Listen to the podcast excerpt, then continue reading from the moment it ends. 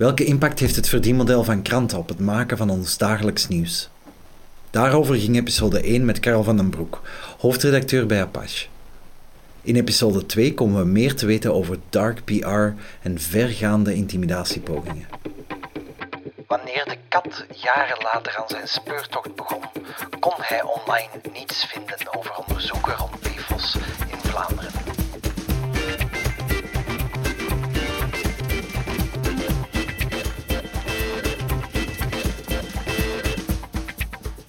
openbare omroep zegt dat ze geen verantwoording verschuldigd zijn aan journalisten, die professionele journalisten zijn, met een beroepskaart en noem maar op, dan zeg je eigenlijk dat de burger niet mag weten wat ze doen, want wij zijn toch maar degene die in naam van burgers vragen stellen. Men heeft vooraf ons die informatie niet willen geven, dus wij hebben een parlementslid moeten inschakelen om parlementaire vraag te stellen en aan dat parlementslid is de informatie wel gegeven.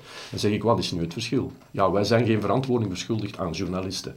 Als de openbare omroep zegt dat ze geen verantwoording verschuldigd zijn aan journalisten, die professionele journalisten zijn, met een beroepskaart en noem maar op, dan zeg je eigenlijk dat de burger niet mag weten wat ze doen, want wij zijn toch maar degene die in naam van burgers vragen stellen. Ik heb in het PFAS-verhaal, en ik ga geen redacties uh, voor, uh, voor de trein duwen, mm. maar verschillende zeer onrustwekkende verhalen gehoord uh, over inderdaad journalisten en zelfs eindredacteurs die openlijk onder druk worden gezet door overheidsdiensten. Ik zal dan maar heel vaag zeggen.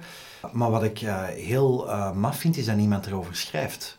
Het, uh, het, komt soms boven als kranten zelf persoonlijk geviseerd worden in bepaalde dossiers. Dan wel, want dan moeten ze hun journalist beschermen.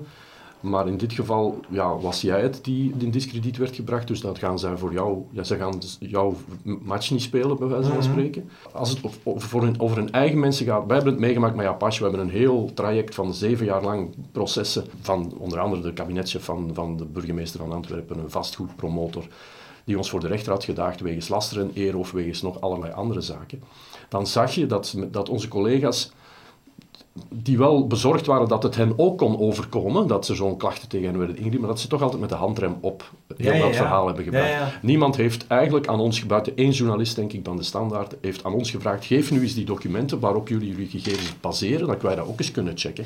Niemand heeft parallel het onderzoek dat wij gedaan hebben naar heel Land Invest groep gedaan, waardoor we sterker zouden staan.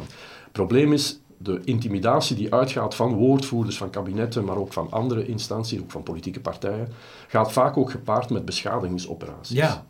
Persoonlijke informatie over bepaalde journalisten die op het internet wordt gedropt, op, eh, via, via Twitter, het is mij ook overkomen persoonlijk, dan denk je van, jongens, waar komt dit vandaan? Hè? En dan beginnen ze in je privéleven te spitten. Gelukkig ben ik een engeltje, ik heb nooit iets fout gedaan, uh, maar sommige collega's voelden zich echt zwaar geïntimideerd omdat ze ja, op hun persoonlijke integriteit worden aangevallen. En dat vind ik, dat is wel een, iets wat, wat vrij recent is. Dat, dat komt uit Amerika overgewaaid. Ja. ja. Ik, heb, ik heb daar inderdaad op, uh, in mijn onderzoek, ben er tegen aangelopen, hè, Dark PR. Ja. Uh, dat is een naam daarvoor. Ja, ik merk ook daar dat er eigenlijk niet over geschreven wordt, maar tegelijkertijd, ja, het is een koud kunstje. Je hebt uh, bijvoorbeeld een bureau dat mij enorm hard in het oog sprong, was, heet Black. Die heten gewoon Black. En die zitten in Brussel. En uh, als je op die website gaat kijken, dan zie je gewoon ja, reputatiemanagement. Mhm. En de manier waarop ik ze gevonden had, was omdat ik volgens mij zitten ze verbonden aan Bart de Pauw. Mhm. Mhm. En dan hebben we natuurlijk meteen het uh, cirkeltje al rondgemaakt. Ja. Maar ja, je hebt, in Antwerpen heb je uh, Peter de Keizer bijvoorbeeld, hè, van uh, Growth Inc. Kunnen die, die al eens hebt gezien. Dus een van de verhalen dat ik dan ook hoor, is dat die inderdaad open brieven schrijven in naam van, anonieme open brieven bijvoorbeeld, heb ik tegen mezelf gehad, mhm. van Lantis, hè, mhm. toch wel een uh, serieus groot bedrijf. Ja. Wat ik het waanzinnige daar vind, is inderdaad de stilte daarover bij redacties en bij journalisten, want dat is toch uh, enorm structureel existentieel Ja, maar ik denk dat je onderschat, uh, ik denk dat heel veel redacties heel kwetsbaar zijn op dit moment. Ehm, dat ze zelf ook uh, don't, don't rock the boat principe hebben van hier gaan we van afblijven. Ik heb hmm. dat meegemaakt, uh, niet persoonlijk, met collega's die echt met heel zware criminaliteit bezig zijn. Bijvoorbeeld hier met drugshandel in Antwerpen, maar ook nog zwaar banditisme en dat soort zaken. Op een bepaald moment staan die mannen gewoon in jouw living. En zeggen die, meneer onderzoeksjournalist, als jij nog één keer over mij schrijft, dan staat dat huis hier morgen in brand.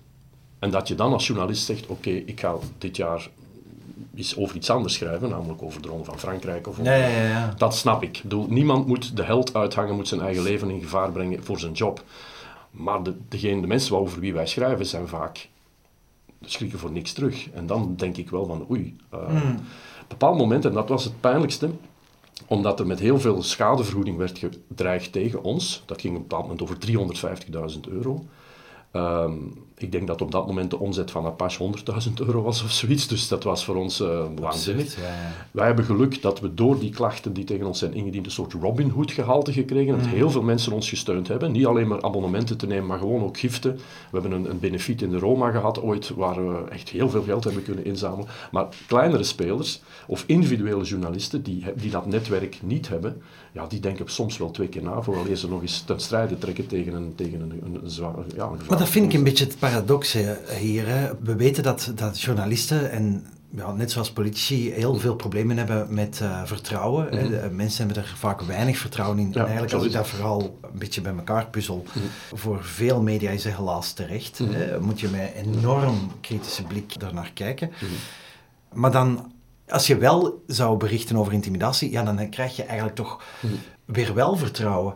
En ik vind dat zo'n beetje een, een, paradox. Dan denk ik van... van uh, ja, het zijn twee richtingen dat je kan kiezen, maar het is toch wel tricky om te zeggen, hè, we gaan plat op de buik, uh, hopen dat het Maar je hebt twee, zaken, je moet twee zaken gescheiden houden. Het is woordvoerders die proberen uh, kritische stemmen op andere gedachten te brengen en te zeggen, je moet dat niet schrijven, en die dan soms boos worden en, en, en uh, ruzie beginnen maken of beginnen te dreigen.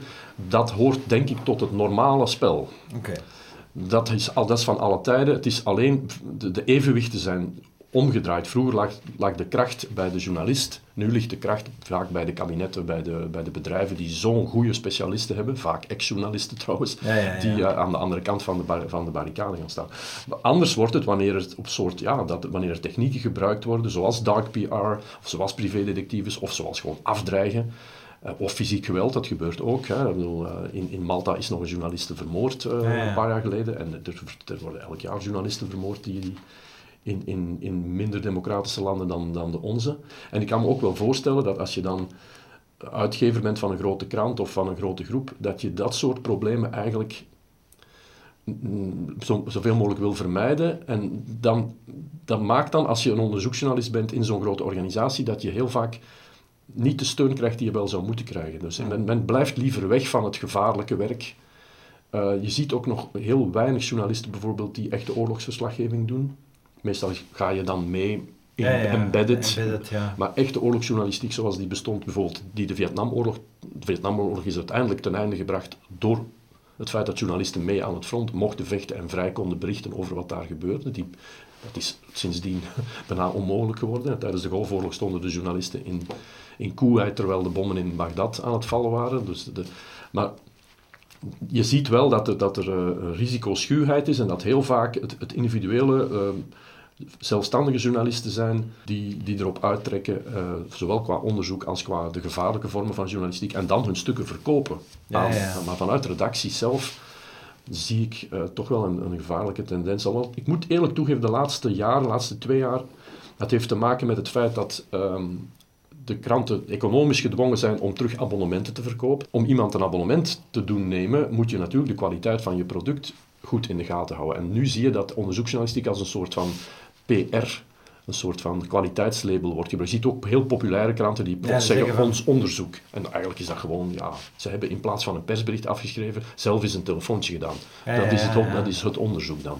En dan denk ik, ja, oké. Ik merkte het ook wel dat de, de ongecijferdheid en, en, en uh, zo gauw het een klein beetje wetenschappelijk uh, wordt, ja, dan, dan zijn veel redacties ook wel uh, misschien bij jou, in jouw geval, en dat zie je bij heel veel technische dossiers, je ziet het mm. ook in het dossier van de kernenergie bijvoorbeeld, hebt bij de kranten echt nog wel specialisten die dat kennen, en zeker bij de kwaliteitskranten, die daarmee bezig zijn, die zich kunnen verdiepen, die ook een, een redelijke bagage hebben van vroeger.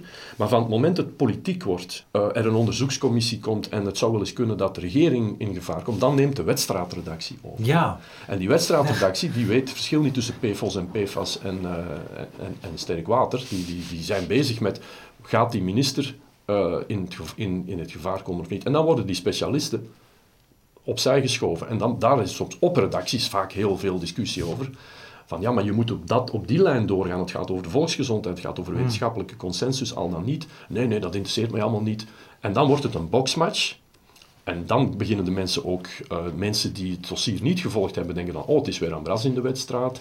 Dan gaan we toch eens naar, naar ter zaken of naar de afspraak kijken. En dan komt op het einde Rick van Kouwelaert en die pakt het allemaal netjes in. Die geeft dan zijn... Ja, het oordeel. Ja, dan krijg je zo de dynamiek van die wedstrijdjournalistiek die altijd eindigt vrijdagavond met Ivan de Vader, die dan de week afsluit en de week erop begint dan weer een nieuwe rel. Ja, ja, ja, ja, Ik ken collega's die PFAS volgden voor de grote kranten en die een zeggen, ja maar ho, we waren nu op die lijn aan het doorgaan en we, we moesten... Soms gaat het dan over details. En het is natuurlijk ook zo dat dat soort artikels dan wat minder gelezen wordt. Dat zien ze dan onmiddellijk in de leescijfers. En dan, ja, dan moet je concurreren met iemand die een scherpe column geschreven heeft, die dan wel vaak gelezen wordt. Maar dat is een heel moeilijke oefening, want ja, journalistiek is aan de ene kant iets wat complex is uitleggen aan mensen die geen specialisten zijn. Dat is een van onze taken. Maar je moet het ook, ja, zo'n zekere dossier waar jij al in bezig was, is vrij complex. En het, is, het heeft met mm. wetenschap te maken, het heeft met, met economie te maken, het heeft met politiek te maken. Dat zijn drie domeinen waar je toch enige voorkennis van je lezer verwacht.